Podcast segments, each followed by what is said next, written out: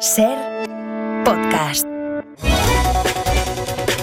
Un joven precario asume que será el próximo Zetangana porque Pansan Company le debe 600 euros. La compañía ha presentado hoy el nuevo Tanganito, un bocadillo de 600 euros.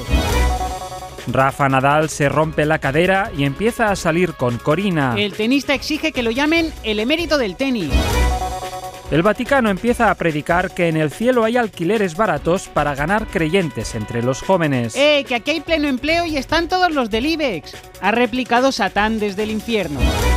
Después de años rociando todas las estancias con ambientador, una mujer asume que no le gusta el olor de la realidad. Lleva desde siempre intentando maquillar y perfumar la vida porque lo que no le gusta es vivir. Un chino se tumba en un plegatín en Wuhan, provocando una pandemia de gente levantándose de la cama con dolor de espalda. Pues yo me siento flex, insiste un negacionista.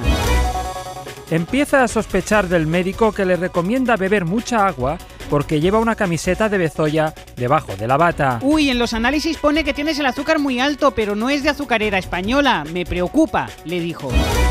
Reparar el coche debe de ser difícil porque el mecánico ha empezado a hablar del cielo de los coches y de una granja de coches que hay en las afueras. Y ahora vamos a dormirlo, ha dicho con delicadeza mientras giraba la llave del contacto.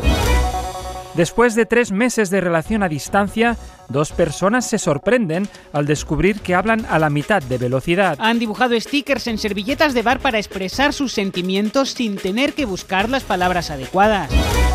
Levis logra al fin vender su pantalón 501 y anuncia el 502. Los han fabricado ya gastados para tardar menos en vender el 503.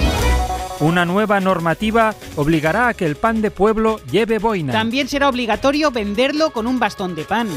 Para no perderte ningún episodio, síguenos en la aplicación o la web de la SER, Podium Podcast o tu plataforma de audio favorita.